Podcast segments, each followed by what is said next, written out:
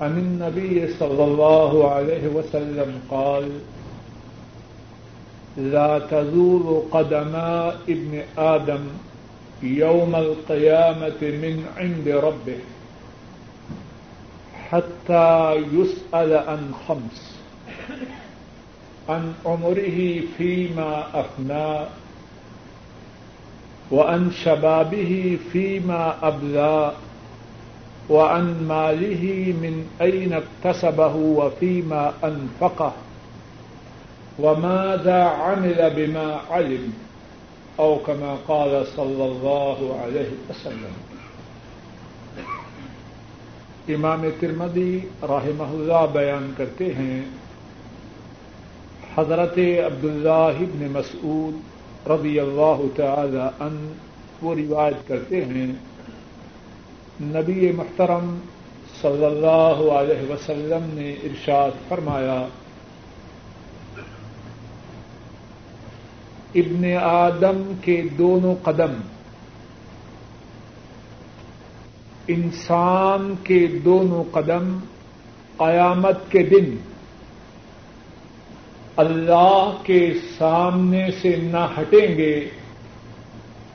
یہاں تک کہ اس سے پانچ باتوں کا سوال نہ ہو جائے گا۔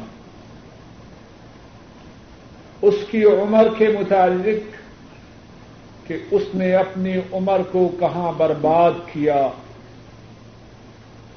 اس کی جوانی کے متعلق کہ اس نے اپنی جوانی کہاں گوائی۔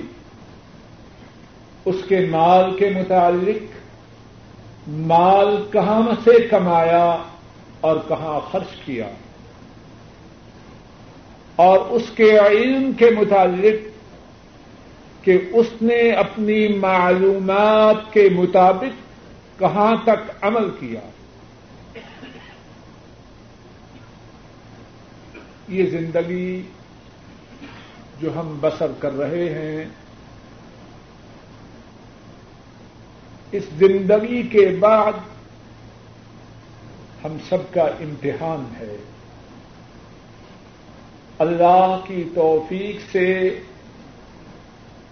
آج اسی امتحان کے متعلق کچھ بات کہنی ہے۔ اور بات کے تین حصے ہیں۔ پہلا حصہ یہ ہے کہ امتحان کا جو وقت ہے وہ محدود ہے۔ امتحان کا جو وقت ہے، امتحان کی تیاری کا جو وقت ہے، وہ محدود ہے، لا محدود نہیں۔ امتحان کی تیاری کا جو وقت ہے، وہ ختم ہو جانے والا ہے۔ امتحان کی تیاری کا جو وقت ہے، وہ بہت تھوڑا ہے۔ اور دوسری بات، اللہ کی توفیق سے یہ کہنی ہے کہ اس امتحان کی موٹی موٹی باتیں اور اس امتحان کے متعلق خاص خاص باتیں کیا ہوگی؟ اور تیسری بات، اگر اللہ نے چاہا وقت رہا تو یہ کہنی ہے کہ اللہ والے اس امتحان کے لیے کس طرح تیاری کرتے بات کا پہلا حصہ یہ ہے کہ اس امتحان کی تیاری کا جو وقت ہے، وہ انتہائی محدود ہے۔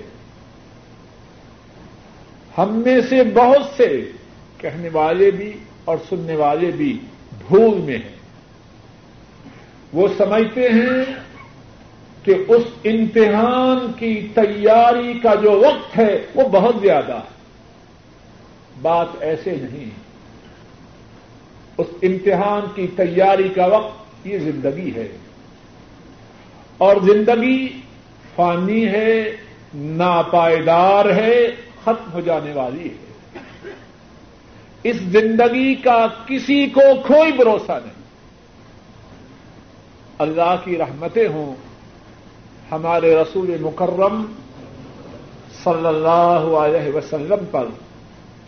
انہوں نے کتنے ہی انداز سے امت کے دل و دماغ میں اس بات کو نقش کرنے کی کوشش کی۔ صحیح بخاری میں ہے۔ حضرت عبداللہ ابن عمر رضی اللہ تعالی عنہما وہ بیان فرماتے ہیں، اخذ رسول اللہ صلی اللہ علیہ وسلم بمنکبی فقال، کن فی الدنیا کا ان کا غریب او عابر السبیل عبداللہ ابن عمر رضی اللہ تعالی عنہما بیان فرماتے ہیں رسول کریم صلی اللہ علیہ وسلم نے میرے شانے کو تھاما، میرے کندھے کو پکڑا اور ارشاد فرمایا، دنیا میں اس طرح رہو جس طرح کے کوئی مسافر ہو، بلکہ اس طرح رہو جس طرح کے کوئی راہ گزر ہے۔ اب ذرا غور کیجیے میں اور آپ، ہم میں سے کوئی اپنے سفر پہ روانہ ہو۔ اگر راستے میں رکنے کی ضرورت ہو، کچھ کھانے کے لیے، کچھ پینے کے لیے، گاڑی کے لیے، پیٹرول لینے کے لیے، کتنی دیر وہاں ٹھہرے گا؟ اور کتنی دیر ٹھہرنے کا سامان وہاں مہیا کرے گا؟ اس کی توجہ، اس کا دیہان اپنی منزل کی طرف ہوگا۔ فرمایا، کن فی دنیا کا ان کا غریب اور عابر و سبیل. دنیا میں اس طرح رہ، جیسے کہ مسافر ہو یا راہ گزر ہو۔ اور عبد اللہ عمر رضی اللہ تعالی عنہما فرمایا کرتے اذا امسيت فلا تنتظر الصباح واذا اصبحت فلا تنتظر المساء. فرماتے، اگر تیری زندگی میں شام کا وقت آ جائے، صبح کا انتظار نہ کر۔ شاید کہ یہ تیری زندگی کی آخری شام ہو۔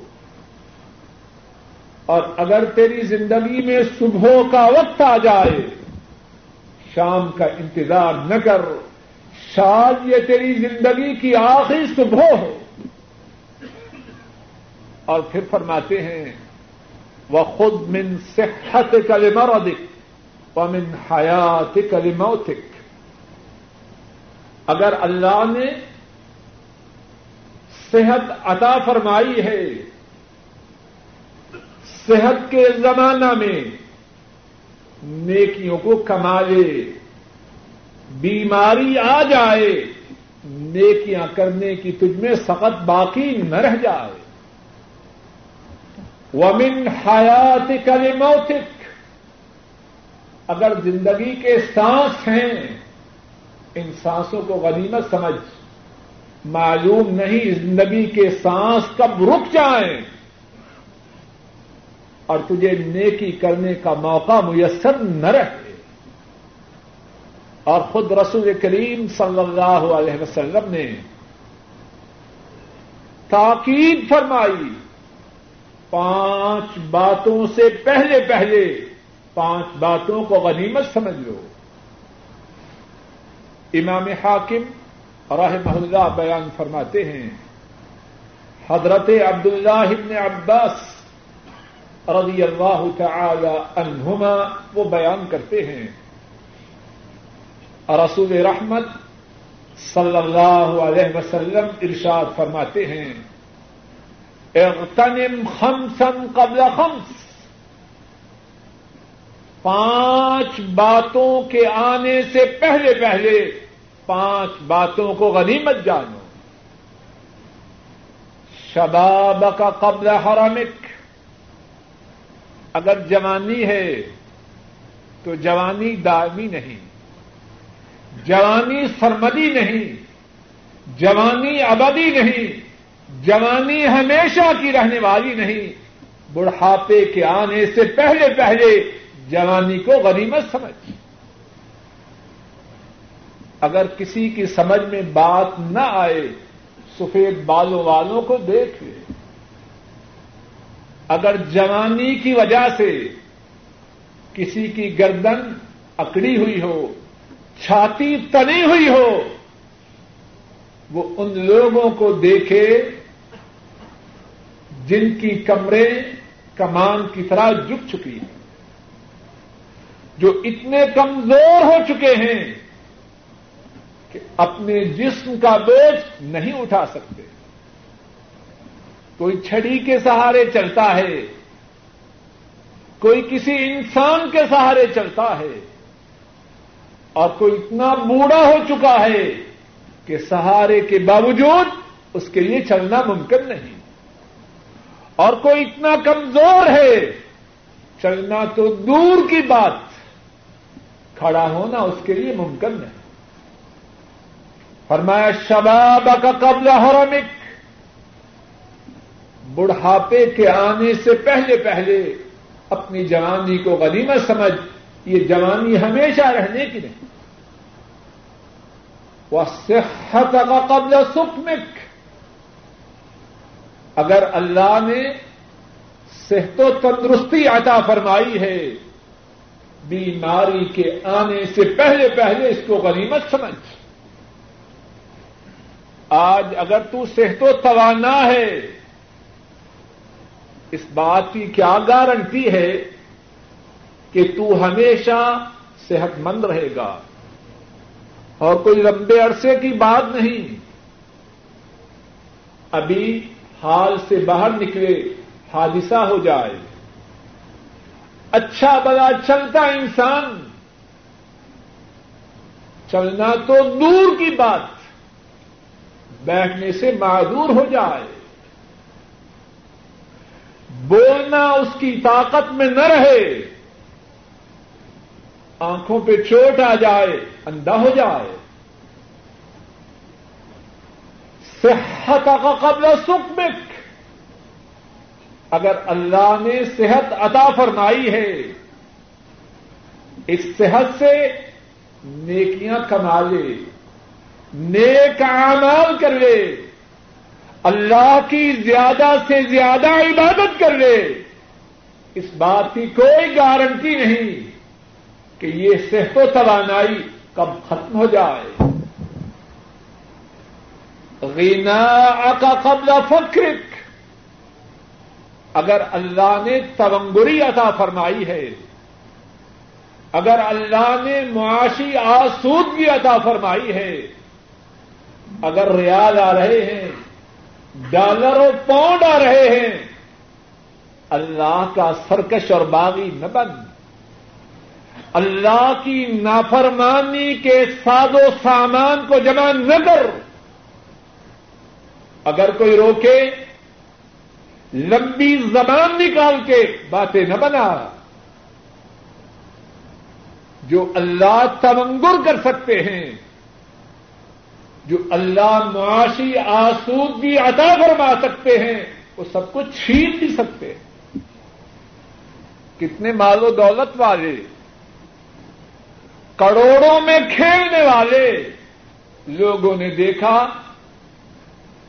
کہ وہ دستے سوال دوسروں کے سامنے دراز کر رہے ریشمی پوشاک پہننے والے پھٹے پرانے کپڑوں کی خیرات مانگتے ہوئے دیکھے جاتے غنا کا قبل فکرک اگر اللہ نے تمنگری عطا فرمائی ہے، اللہ کا باغی نہ بن۔ سرکشی نہ کر۔ نافرمان نہ بن۔ مال و دولت جو اللہ دے سکتے ہیں، وہ چھین بھی سکتے ہیں۔ مال و دولت کے چھن جانے سے پہلے اس مال و دولت کو اللہ کا مقرر بننے کا سبب بنا۔ اس مال و دولت کو اس طرح خرچ کر جس سے اللہ راضی ہو جائیں۔ اللہ کی مسجدوں پہ خرچ کر۔ کتاب و سنت کی بالادستی کے لیے خرچ کر غریبوں پہ، مسکینوں پہ، بیواؤں پہ، یتیموں پہ صحیح جگہ پہ اس مال و دولت کو خرچ کر۔ یہ مال و دولت ہمیشہ رہنے کی چیز ہے۔ فراغ کا قبل شغلک۔ اگر اللہ نے فراغت عطا فرمائی ہے مشغول ہونے سے پہلے پہلے اس فراغت کو غنیمت جان۔ یہ نہ کہ اب فارغ ہوں۔ کیا کروں؟ گندی سے گندی فلمیں لاؤں تین تین گھنٹے اللہ کی نافرمانی کے پروگرام دیکھوں۔ اور اگر ممکن ہو تو تین نہیں چھ گھنٹے اللہ کی نافرمانی کے پروگرام دیکھے جائیں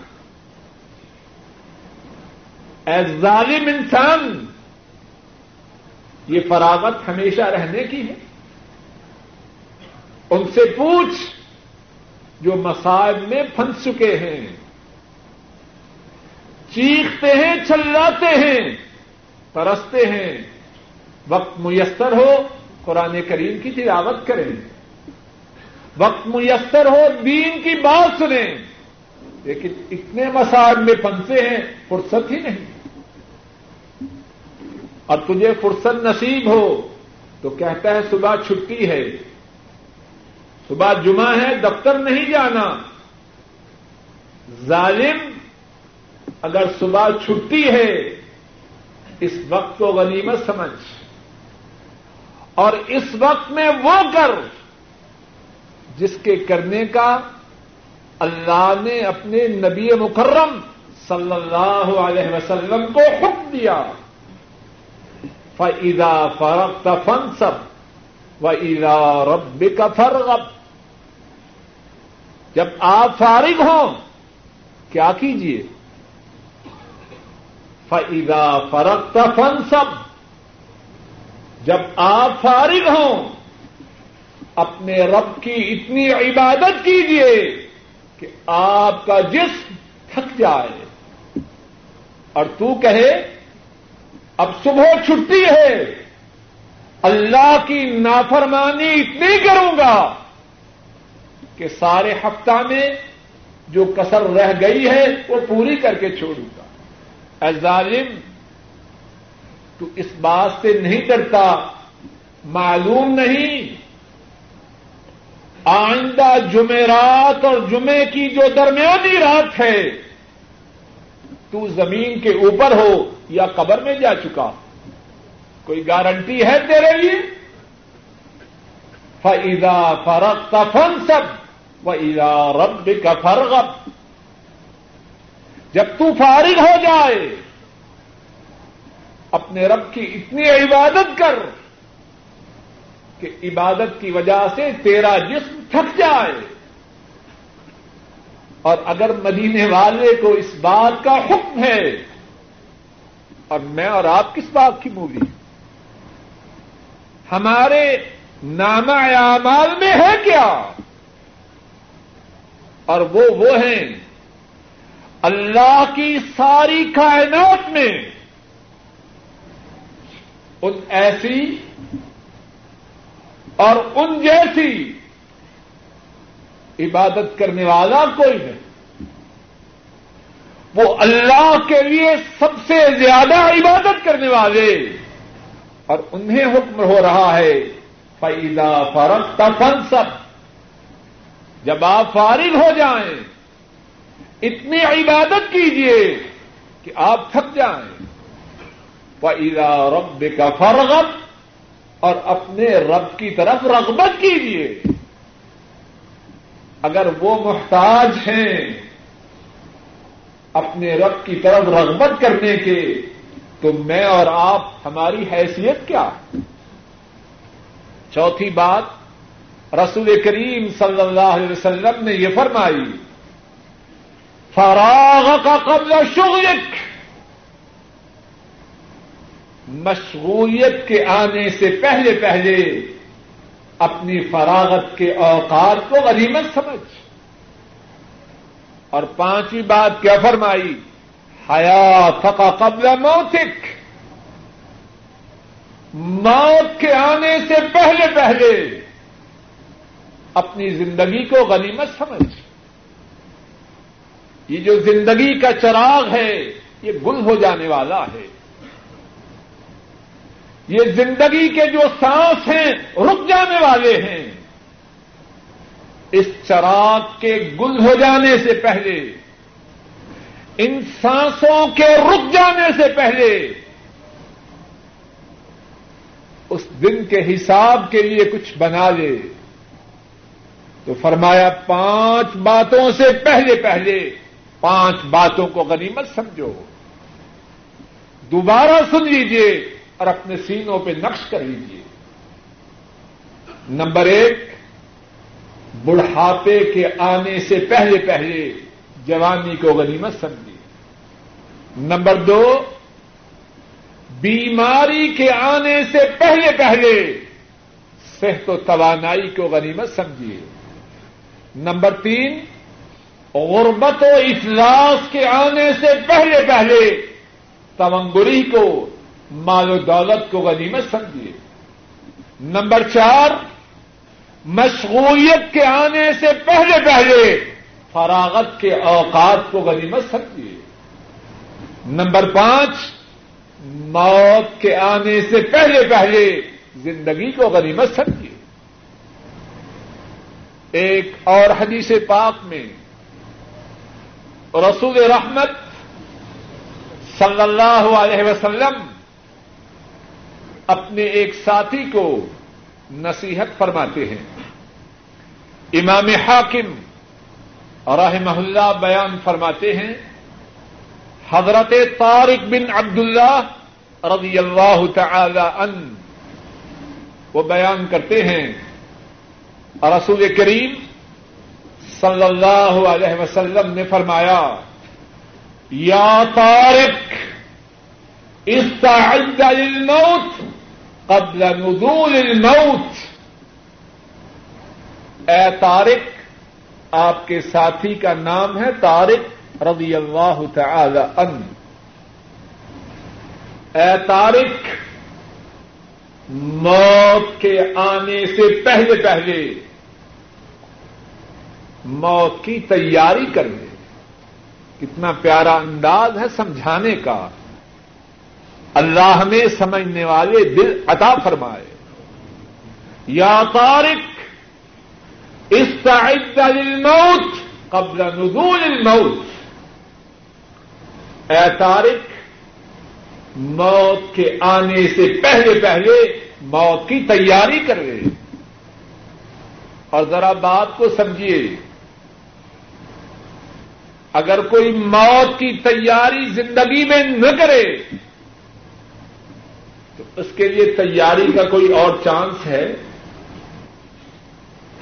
کمپارٹمنٹ یا کوئی سپلیمنٹری ایگزام ہے کہ قبر میں جا چکا ہے، چلیے اس کی کمپارٹ ہے، چھ ماہ کے بعد دوبارہ اس کا امتحان ہو جائے۔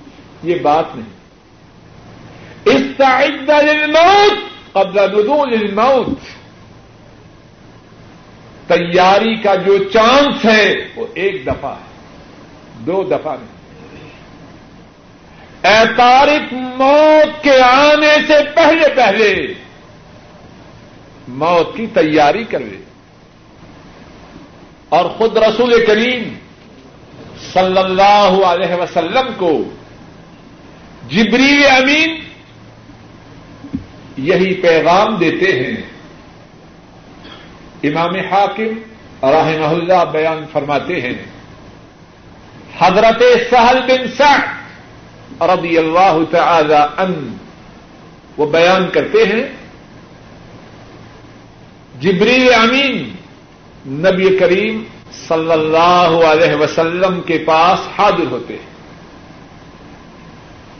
اور فرماتے ہیں، یا محمد صلی اللہ علیہ وسلم اشماشت ان کا میت ہوں اے محمد صلی اللہ علیہ وسلم، جتنا چاہو زندہ رہ لو۔ توجہ سے سنیے۔ اے محمد صلی اللہ علیہ وسلم، جتنا چاہو زندہ رہ لو۔ پھر کیا ہے؟ ان کا میت ہوں جتنی دیر بھی زندہ رہو گے، اس کے بعد آپ کو مرنا ہے۔ اس امتحان کی تیاری کے لیے جو وقت ملا ہے، وہ ختم ہو جانے والا ہے۔ اور اب کن کی بات ہے؟ رسول رحمت صلی اللہ علیہ وسلم کی۔ اور کون بتلا رہا ہے ان کو؟ جبریل امین۔ اور کس کے حکم سے آتے ہیں جبریل؟ اللہ کے حکم سے۔ اگر اللہ کے حبیب صلی اللہ علیہ وسلم مرنے والے ہیں، تو کہنے والا اور سننے والے زندہ رہنے والے ہیں۔ ہماری عقلوں پہ پردہ کیوں پڑ چکا ہے؟ عشماشت ان کا میت اے محمد صلی اللہ علیہ وسلم، آپ جتنی دیر چاہیں زندہ رہ لیجیے آپ مرنے والے ہیں۔ وہ آحب منشت ان کا مفارق۔ آپ جس سے چاہیں پیار کر لیجیے محبت کر لیجیے آپ اس کو چھوڑ کر اس دنیا سے رخصت ہونے والے۔ وعمل ناشت ان کا مزی آپ جو چاہیں عمل کر لیجیے آپ کو اپنے عمل کا سلا اور بدلا اللہ کی طرف سے ملنے والا۔ یہ پیغام ہے اللہ کا، جو جبریل امین لائے اللہ کے حبیب صلی اللہ علیہ وسلم کی طرف۔ اور پھر سنیے، اے محمد صلی اللہ علیہ وسلم، آپ جتنی دیر چاہیں زندہ رہ لیجیے آپ کو مرنا ہے۔ جس سے چاہیے پیار کر لیجیے آپ کو اس کو چھوڑ کر اس دنیا سے روانہ ہونا ہے۔ جو چاہیے عمل کر لیجیے آپ کو اپنے عمل کا اجر و سلا و ثواب پانا پہلی بات کا خلاصہ یہ ہے یہ زندگی اس امتحان کی تیاری کے لیے اللہ نے ادا فرمائی ہے اور اس زندگی کا وقت محدود ہے یہ وقت ختم ہو جانے والا ہے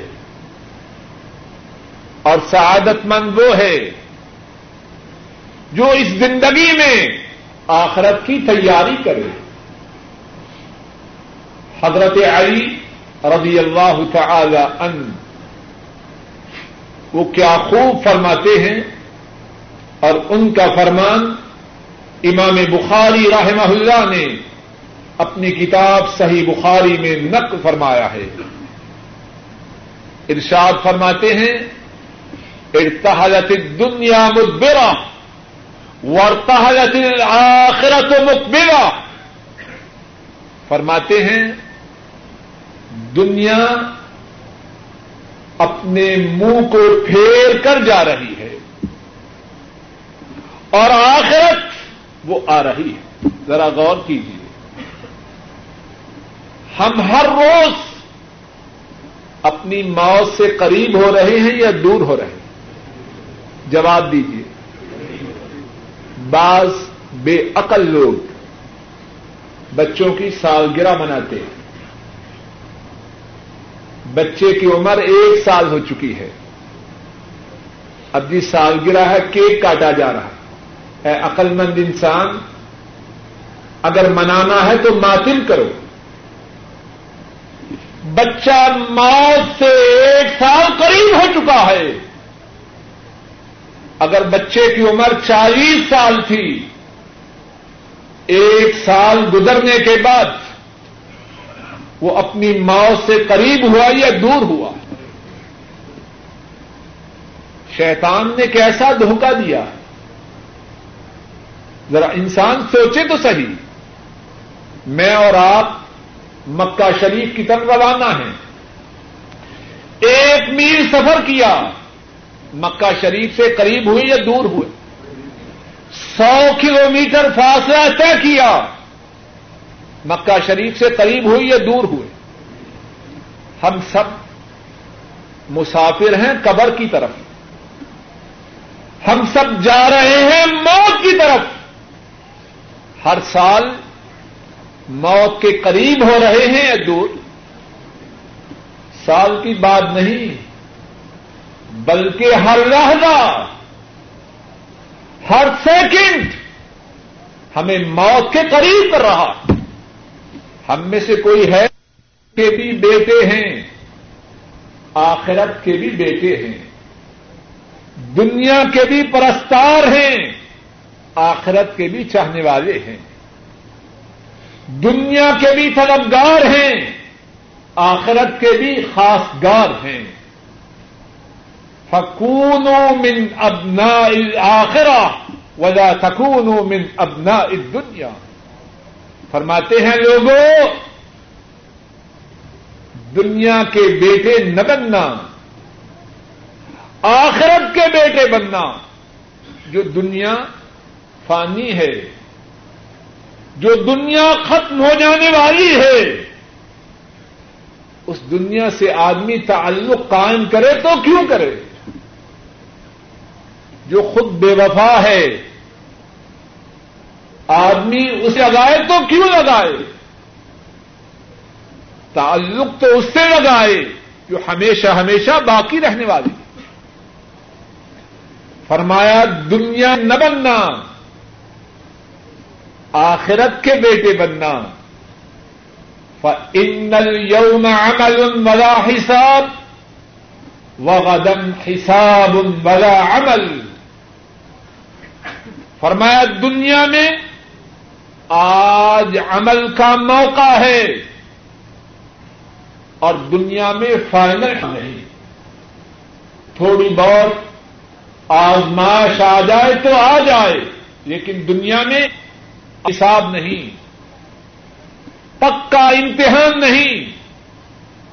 وغدن حساب ولا عمل۔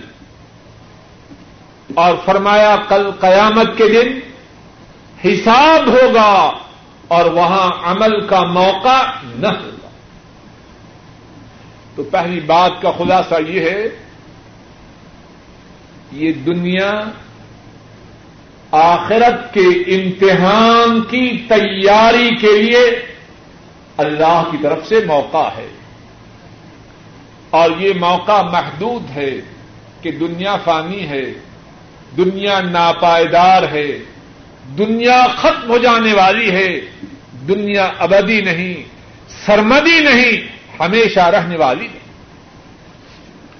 بات کا دوسرا حصہ یہ ہے کہ وہ امتحان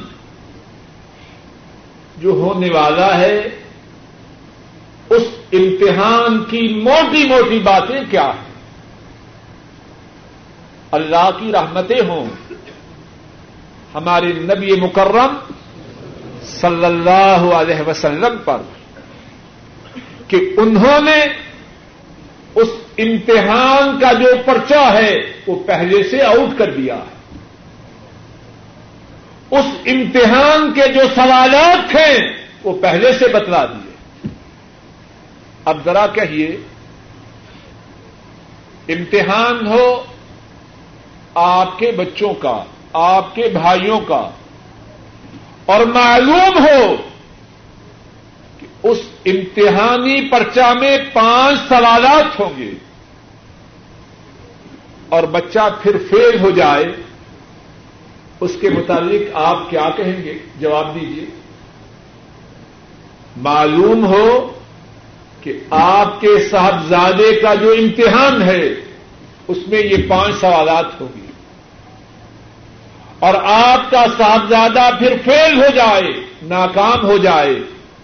ذرا جواب دیجیے آپ اس کو کیا کہیں گے؟ دیوانہ کہیں گے یا عقل مند کہیں گے؟ جواب دیجیے پیچھے سے آواز نہیں آ رہی۔ کیوں اشرف صاحب؟ اور اگر ہم آخرت کے امتحان کے سوالوں کے جاننے کے باوجود اب ان سوالوں کی تیاری کی کوشش نہ کریں اور وہاں ناکام ہو جائیں تو ہم کون ہیں؟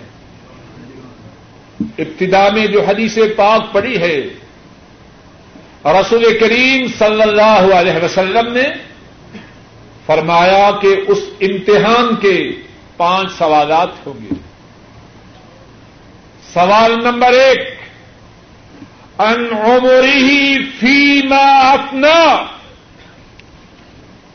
اپنی عمر کو کہاں برباد کیا؟ زندگی کی شاموں کو کیا دیکھنے میں، کیا سننے میں گوایا؟ اللہ کے دین کی بات، قرآن و سنت کی بات کہتا اور سنتا رہا۔ یا وہ دیکھتا اور سنتا رہا جس کے دیکھنے اور سننے پر اللہ کی رانتیں ہوں۔ زندگی کی صبحوں میں اس نے اپنے اوقات کو کس طرح سرف کیا؟ یہ سوال نمبر ایک۔ سوال نمبر دو۔ وہ ان شبابی ہی فیم ابلا اللہ نے جوانی دی۔ بازو میں قوت آئی، ٹانگوں میں ہمت آئی، گردن نکل گئی، چھاتی تن گئی۔ اب جوانی کو کیسے گزارا؟ اللہ کی بندگی میں، اللہ کے حضور قیام میں، اللہ کی کتاب کی تلاوت میں۔ نیکی کی مجالس میں نیکی کی مجالس میں شرکت میں، یا شیطانی کاموں میں، یا اللہ کی نافرمانی میں، یا اللہ کی مخلوق کو ستانے میں، اپنی جوانی کو شیطانی اور مستانی بنایا، یا اللہ کی غلامی کا ذریعہ بنایا۔ یہ سوال نمبر دو ہوگا۔ سوال نمبر تین وہ ان ہی من این تصبہ مال کے متعلق کہ مال کو کہاں سے کمایا؟ اللہ نے نوکری عطا فرمائی۔ اب اپنی نوکری، اپنی ملازمت، اس کی ذمہ داریوں کو پورا کرتا رہا یا دفتر میں بیٹھ کے اپنے ذاتی ٹیلی فون کرتا رہا۔ اخباریں پڑھتا رہا، جھوٹی سیاست کی باتیں کرتا رہا۔ اپنی ذمہ داریوں کو پورا کیا یا ان کو برباد کیا۔ اور تنخواہ ملنے پر جو بچت ہوئی، اس کو سود پر کسی کو دیا یا کسی سودی بینک میں رکھا۔ مال کے متعلق سوال ہوگا اور یہ تیسرا سوال ہے۔ مال کو کیسے کمایا؟ اور چوتھا سوال یہ ہوگا کہ اللہ نے جو مال عطا فرمایا، اس کو خرچ کیسے کیا؟ اب ریاض آ چکے ہیں۔ اتنے روپے بھی پاکستان یا ہندوستان یا بنگلہ دیش میں تنخواہ نہ تھی، جتنے اب ریال مل رہے۔ اب اپنے تئی معلوم نہیں کیا سمجھ رہا ہے۔ اور سمجھتا ہے جب تک اللہ کی نافرمانی کے ساز و سامان اکٹھے نہ کروں، میرا سعودی عرب آنے کا کیا فائدہ ہے؟ اے عقل مند انسان، چوتھا سوال یہ ہوگا، اللہ کے دیے ہوئے مال کو کس طرح تو نے خرچ کیا؟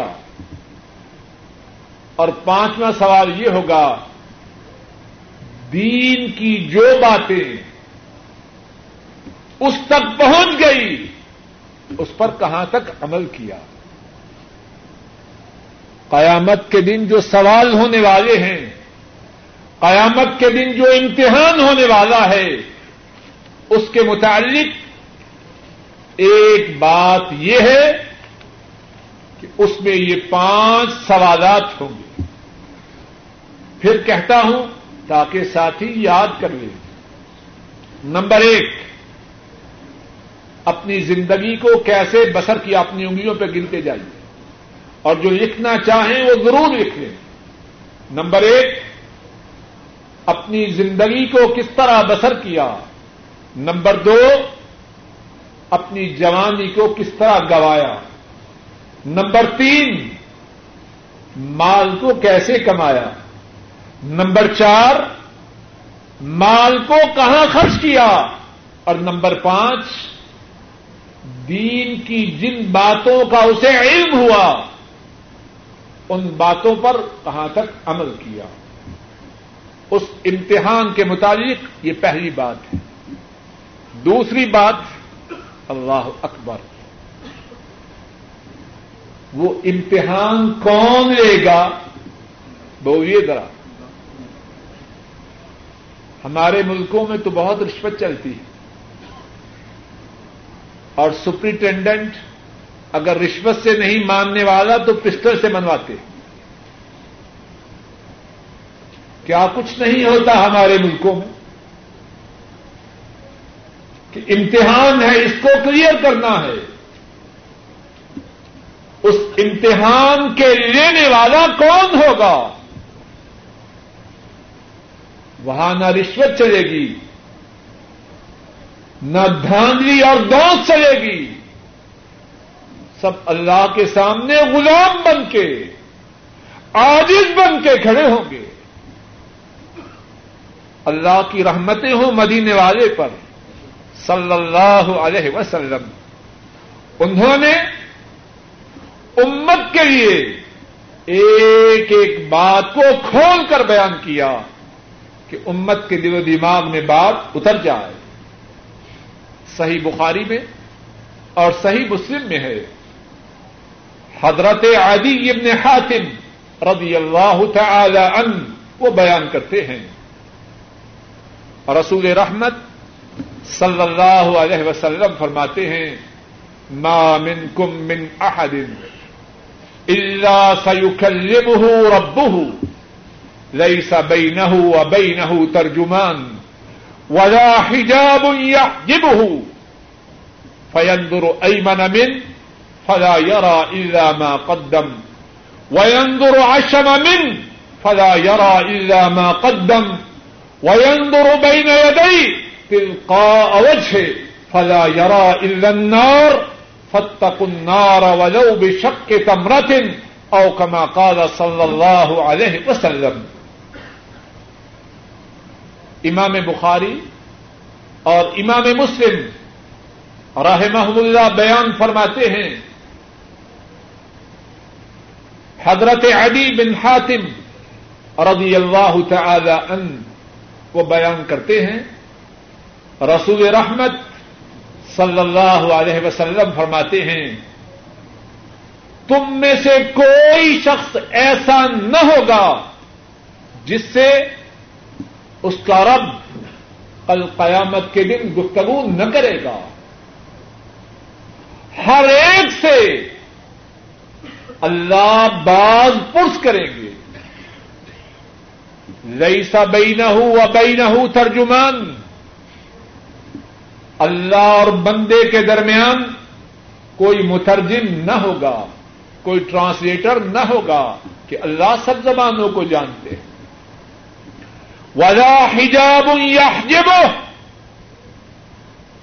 اور بندے اور اللہ کے درمیان کوئی پردہ نہ ہوگا۔ حساب کون لے گا؟ اللہ۔ اب وہاں بدیانتی چلے گی، رشوت چلے گی، دھاندلی اور دوست دھوس چلے گی۔ اور پھر کیا ہوگا؟ فرمایا، بندہ اپنی دائیں طرف دیکھے گا، اس کے اعمال ہوں گے۔ اپنی بائیں طرف دیکھے گا، اس کے اعمال ہوں گے۔ کہیں سجدے ہوں گے، کہیں رکو ہوگا، کہیں قرآن کریم کی تلاوت ہوگی، کہیں سچائی ہوگی اور کہیں بدماشی اور سیاہکاری۔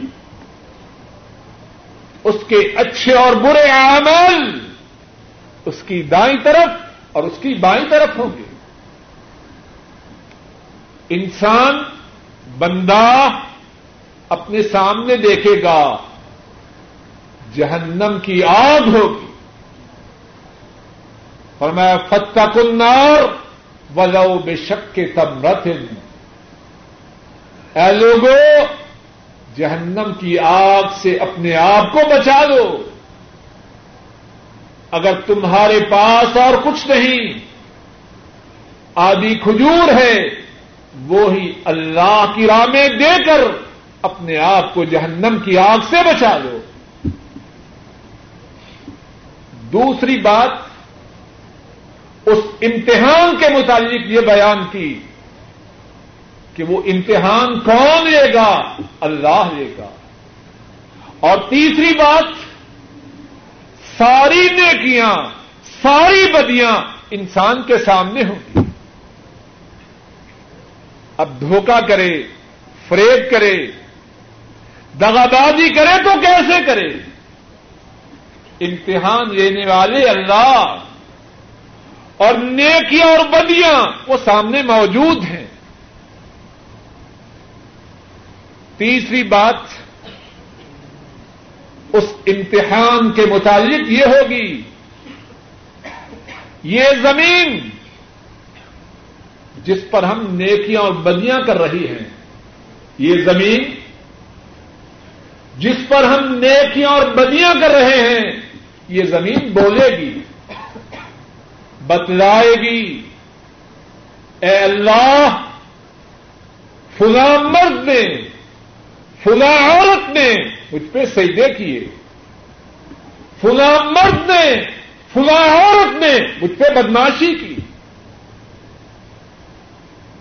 امام ترمدی راہ اللہ بیان کرتے ہیں، حضرت ابو ہریرا رضی اللہ تعالی ان وہ بیان کرتے ہیں، رسول کریم صلی اللہ علیہ وسلم نے قرآن کریم کی آیت کریمہ پڑھی یوم دن تو حدث و اخبار رہا کل قیامت کے دن یہ زمین اپنی خبروں کو بیان کرے گی۔ اللہ اکبر۔ رسول رحمت صلی اللہ علیہ وسلم اپنے ساتھیوں سے سوال کرتے ہیں اتدرون ما اخبارها؟ ساتھیوں پتا ہے کہ زمین کی خبریں کیا ہوں گی؟ زمین کی خبریں کیا ہوں گی؟ ساتھی ارض کرتے ہیں، اللہ و رسول عالم۔ اللہ اس کے رسول زیادہ جانے۔ کہ اس دن زمین کا خبروں کو بیان کرنا اس سے کیا مراد ہے؟ فرمایا، اخبارها ان تشهد على كل عبد وعمة بما عمل على ظهرها. تقول عملت كذا وكذا في يوم كذا وكذا. فرمایا زمین کا خبروں کو بیان کرنا۔ اس سے مراد یہ ہے، کل قیامت کے دن یہ زمین بولے گی، فلاں بندے نے، فلاں عورت نے میری دھرتی پر فلاں فلاں دن یہ یہ نیک کام یا یہ یہ برا کام۔ اور شاید کو تعجب کرے کہ زمین کیسے بولے گی؟ تعجب کرنے والا اپنی شکل و صورت کو دیکھے۔ اس شکل و صورت کی ابتدا کہاں سے ہوئی؟ کہاں سے ہوئی؟ کتنی گندی چیز سے ہوئی؟ اور اللہ نے کیا سے کیا بنا دیا؟ جو اللہ اتنی گندی چیز سے اتنی خوبصورت شکل و صورت بنا سکتے ہیں، کیا وہ زمین کو بولنے پر قادر نہیں، بگانے پر قادر نہیں؟ ابھی ٹیپ ریکارڈر میں جو کیسٹ ہے، ابھی ٹیپ ہو رہی ہے، دوبارہ ڈالیے، بولتی ہے کہ نہیں بولتی؟ اگر انسان پلاسٹک کی اس ٹیپ کو بلا سکتا ہے تو کیا اللہ مالک زمین کو بلانے پر قادر نہیں؟ اللہ کے لیے کیا مشکل؟ ہے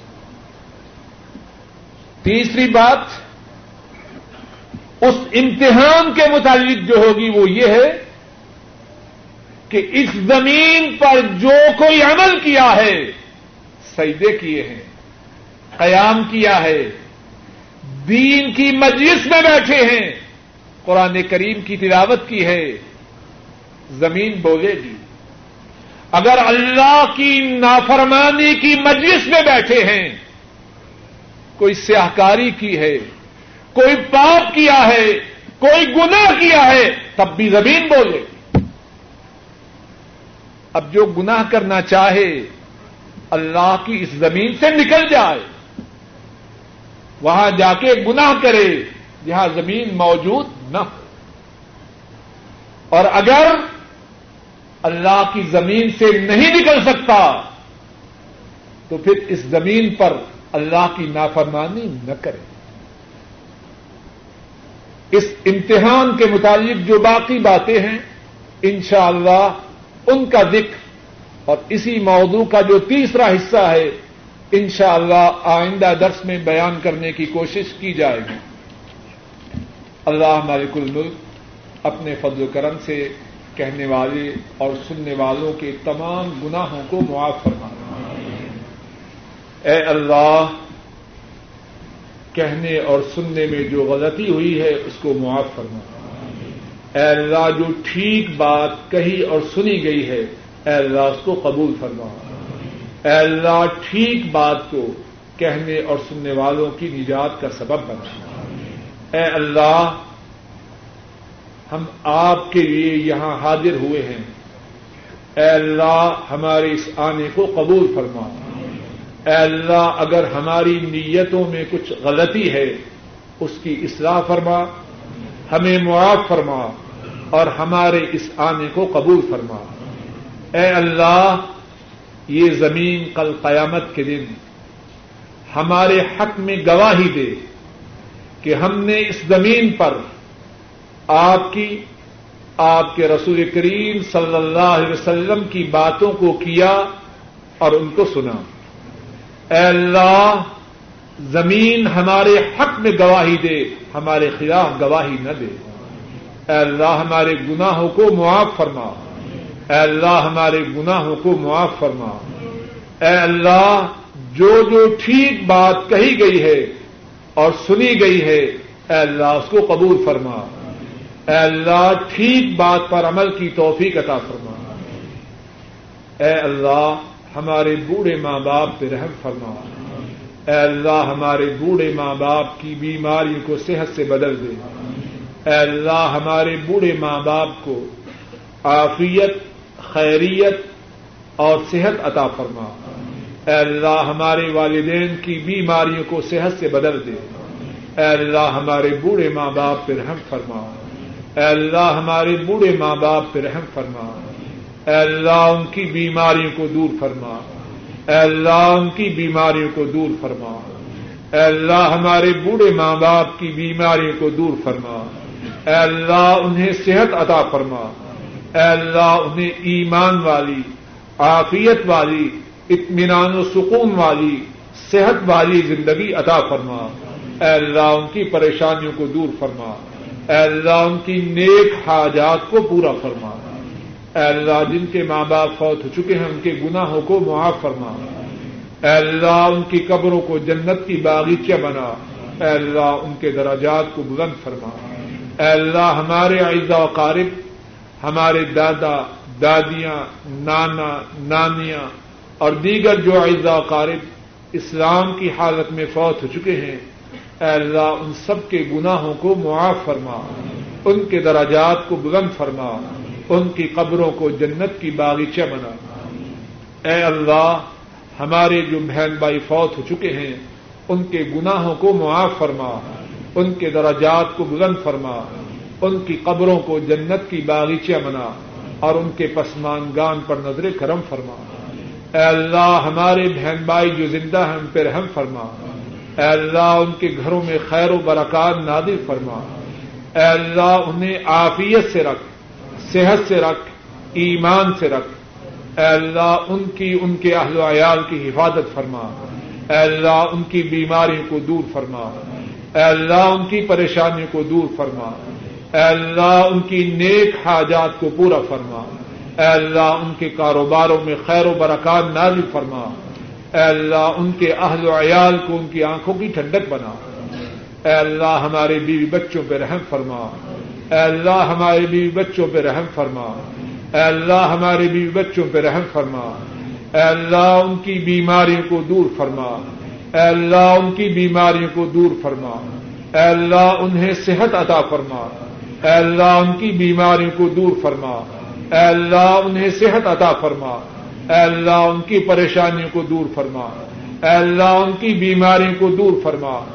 اے اللہ ہمارے بیوی بچوں کو ہماری آنکھوں کی ٹھنڈک بنا۔ اے اللہ ہمارے بیوی بچوں کو ہمارے لیے باعث سعادت بنا۔ اے اللہ ہمارے بیوی بچوں کو ہمارے لیے باعث رحمت بنا۔ اے اللہ ہماری آنکھوں کی ٹھنڈک بنا۔ اے اللہ دین میں ہمارے اضافے کا سبب ہوں۔ اے اللہ ہمارے بیوی بچوں کو ہمارے لیے فتنہ نہ بنا۔ اے اللہ ہمارے لیے مصیبت نہ بنانا۔ اے اللہ ہمارے لیے آفتوں کا سبب نہ بنانا۔ کہ عبادات کا انسان کی انفرادی اور اجتماعی زندگی پر کیا اثر ہے؟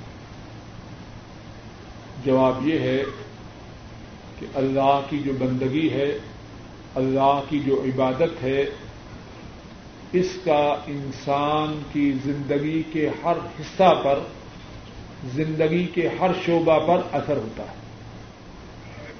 نماز کے مطابق اللہ مالک الملک فرماتے ہیں، ان سزا تنہا عن الفحشاء والمنکر نماز جو ہے، وہ بے حیائی سے روکتی ہے، برے کام سے روکتی ہے۔ ہر عبادت اس کے اثرات ہیں۔ کسی پہ وہ اثرات زیادہ ہوتے ہیں، کسی پہ تھوڑے ہوتے ہیں۔ اور اس کو ذرا سادہ الفاظ میں اس طرح سمجھیے۔ جب کوئی آدمی برائی کرتا ہے، تو اس کے دل میں سیاہی آتی ہے۔ دل سیاہ ہوتا ہے۔ اگر توبہ نہ کرے، تو اور زیادہ برائی کی طرف توجہ ہوتی ہے۔ اسی طرح جب کوئی آدمی نیکی کرے تو دل کی صفائی ہوتی ہے۔ اور جتنا دل صاف ہوتا جائے، آدمی کی زندگی اتنی صاف ہوتی ہے۔ جب زندگی صاف ہوگی، تو انفرادی زندگی بھی اچھی ہوگی، اجتماعی زندگی بھی اچھی ہوگی۔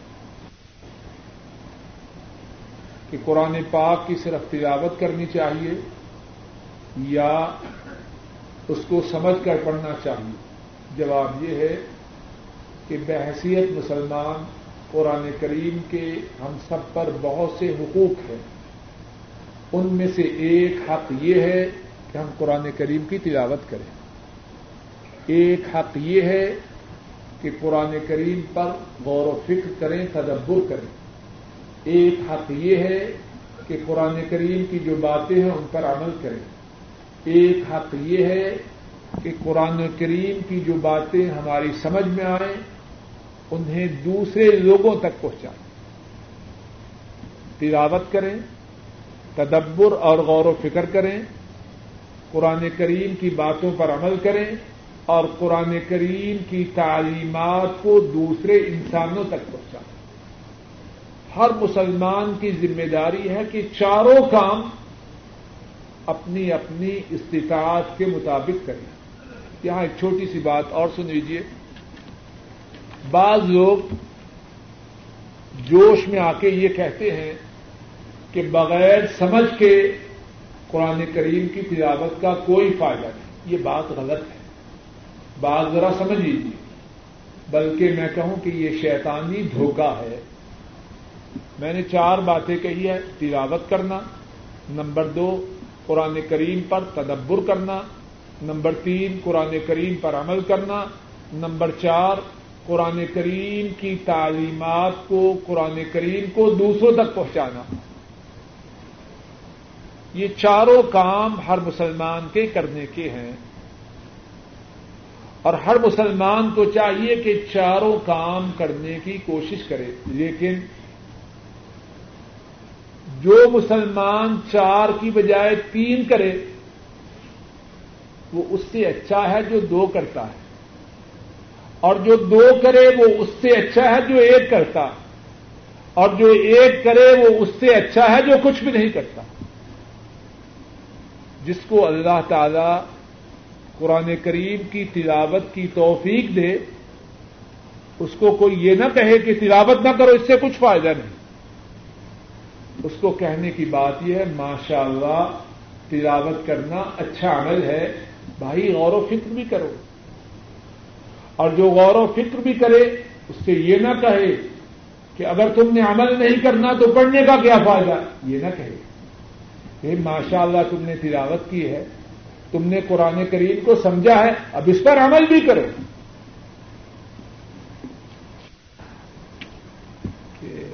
ابراہیم علیہ السلام نے جب اسماعیل علیہ السلام کو ذبح کرنے کا ارادہ کیا اللہ کی طرف سے جو دمبا آیا اور ابراہیم علیہ السلام نے جب وہ دمبا ذبح کیا تو اس دمبے کا گوشت کس نے کھایا؟ نہ آپ نے کھایا، نہ میں نے کھایا۔ نصیحت کی یہ بات یہ ہے، کوشش کرنی چاہیے، ایسا سوال ہو جس سے فائدہ ہو۔ ہمارے ہاں جو بہت سی غلط باتیں ہیں، ان میں سے ایک یہ ہے کہ ہم میں سے بہت سے ساتھی ایسے سوالات کرتے ہیں جن کا اپنے سے کوئی تعلق نہیں اور بڑے خوش ہوتے ہیں۔